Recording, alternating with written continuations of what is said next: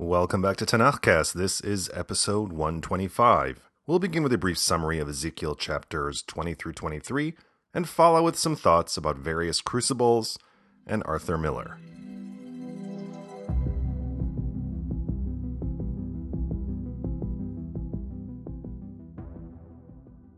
Chapter 20 of the book of Ezekiel starts out innocent enough. Certain elders of Israel come to inquire of the Lord, so they sit down before Yechezkel, at which point, quote, the word of the Lord came to me. And Yechezkel proceeds to tear a strip off by enumerating all the instances where God stepped up for the Jewish people, and all he asked in return was fidelity, and in each instance the Jews strayed and ran after idols, and each time God thinks, I should just smite these people, but he relents each time, and his account goes way back to Egypt, to the Exodus and the wandering in the wilderness. And well, we can fast forward here. To get to the point, keep sinning and you're screwed. Repent, and I will take you home. We're going home.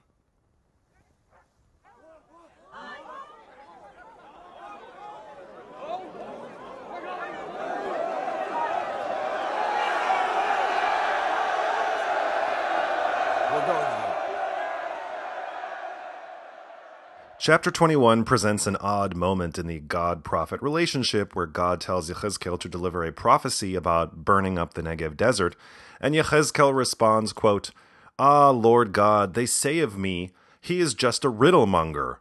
In other words, he's worried about his customer reviews, but God steamrolls over his concern with another prophecy that won't come off as riddle mongery.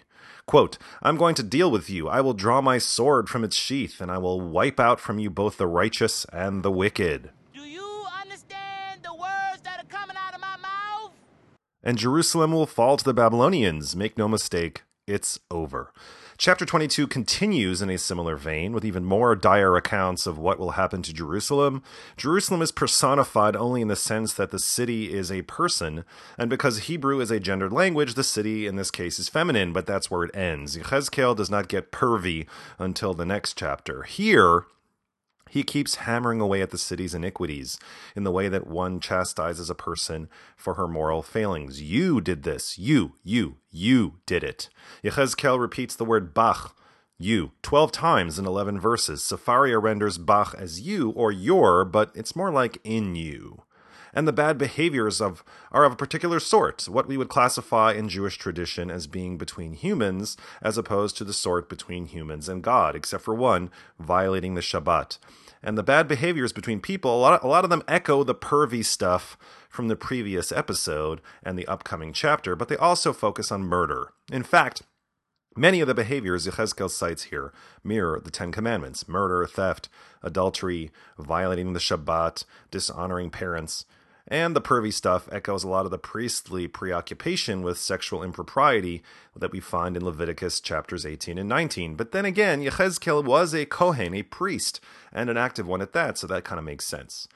And no one is untouched by these bad behaviors. Prophets and officials steal and murder, priests, Kohanim, the supposed protectors of the tradition, they've profaned the sacred.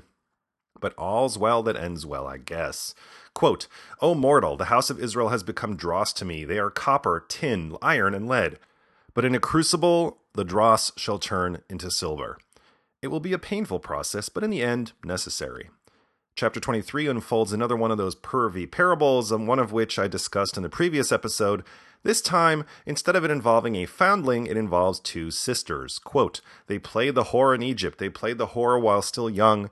Well, there, their breasts were okay, you know, that's quite enough of that. I mean, I'm not averse to profane language or frank discussions of human sexuality or saying breast or nipple, especially if it's part of a good joke where the punchline punches up instead of down, but I'm uncomfortable with gratuitous, degrading imagery, so blah blah, yada yada, Jews bad, I'll smite you, and quote, you shall suffer the penalty for your sinful idolatry, and you shall know that I am the Lord God.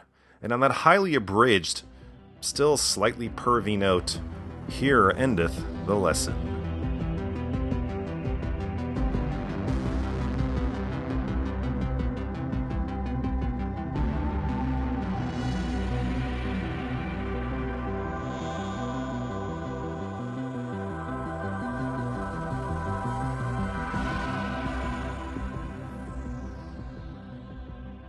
Guess I just got to put it out there and say that Yechezkel is definitely creating a toxic work environment for me with his gross, old man lech behavior.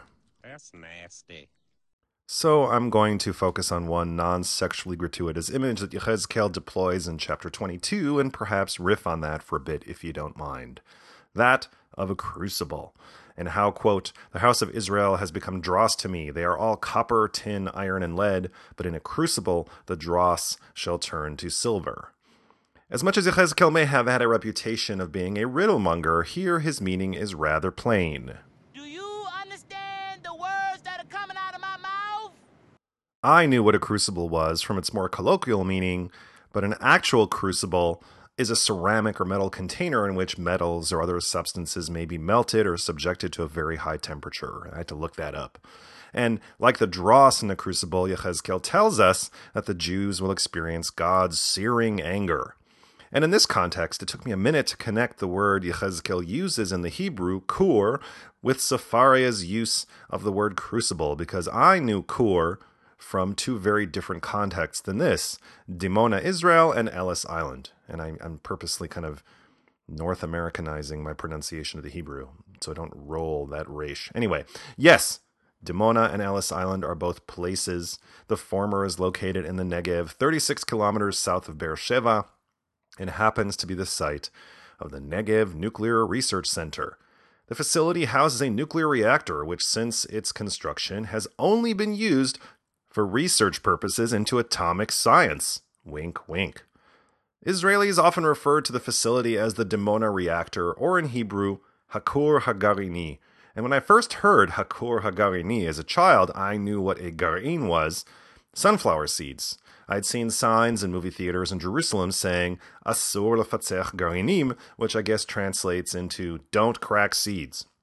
For the obvious reasons, because, you know, when you crack sunflower seeds in your mouth, you know, you do it in your teeth and it's very noisy, and then the shells inevitably end up, you know, you spit them out on the floor. So it took a little explaining by my aunt and uncle to clarify that what was going on in Dimona did not involve sunflower seeds, but something more sciency and something much more secretive.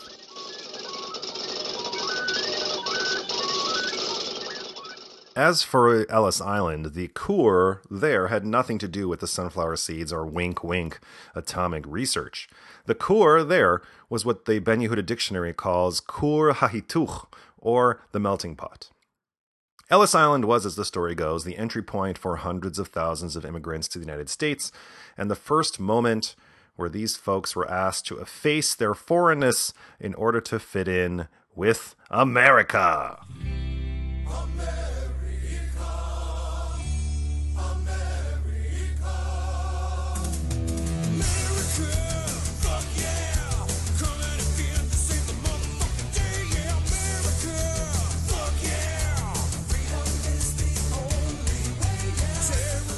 However, when I saw Kur rendered by Sefaria as Crucible, I locked onto Arthur Miller's Crucible and how this play about the Salem witch trials really wasn't about Salem or witches, but about communists.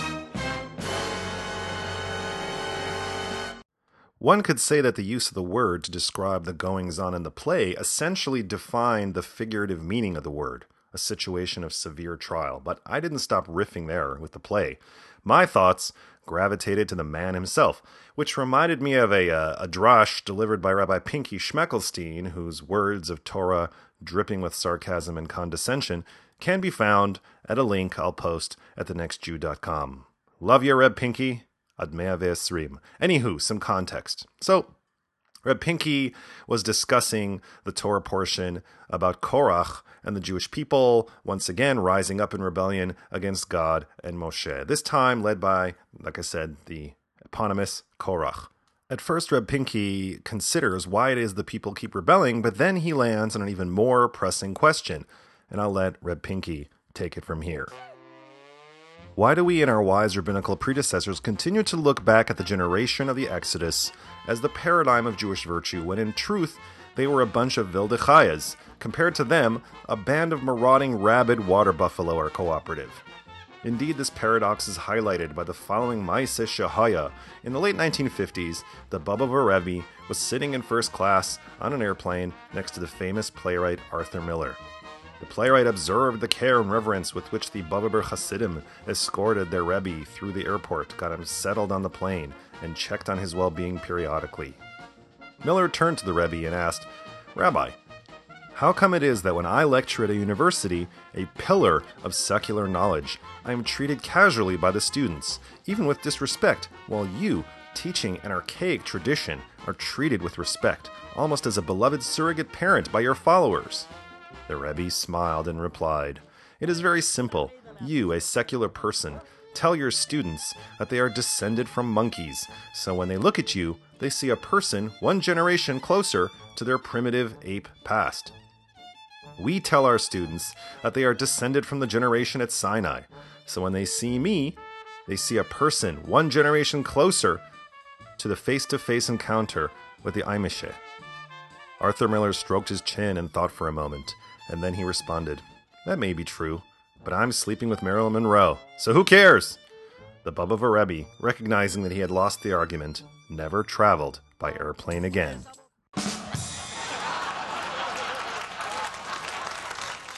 Hot damn, that was a good one. Arthur Asher Miller was born in New York City in 1915. He was the second of three children of Augusta Barnett and Isidore Miller. Isidore came from Galicia, at which point was part of the Austro Hungarian Empire, and though Augusta was a native New Yorker, her parents were also Galicianers from Poland. In other words, Jews. Isidore owned a successful women's clothing manufacturing business, but after the Wall Street crash of 1929, the family lost almost everything and moved to Brooklyn.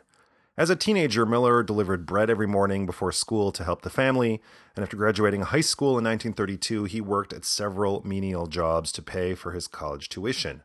Only when he reached the University of Michigan did he start to write, and though first majoring in journalism, he eventually switched to English and began to write plays. He wrote All My Sons, he wrote Death of a Salesman.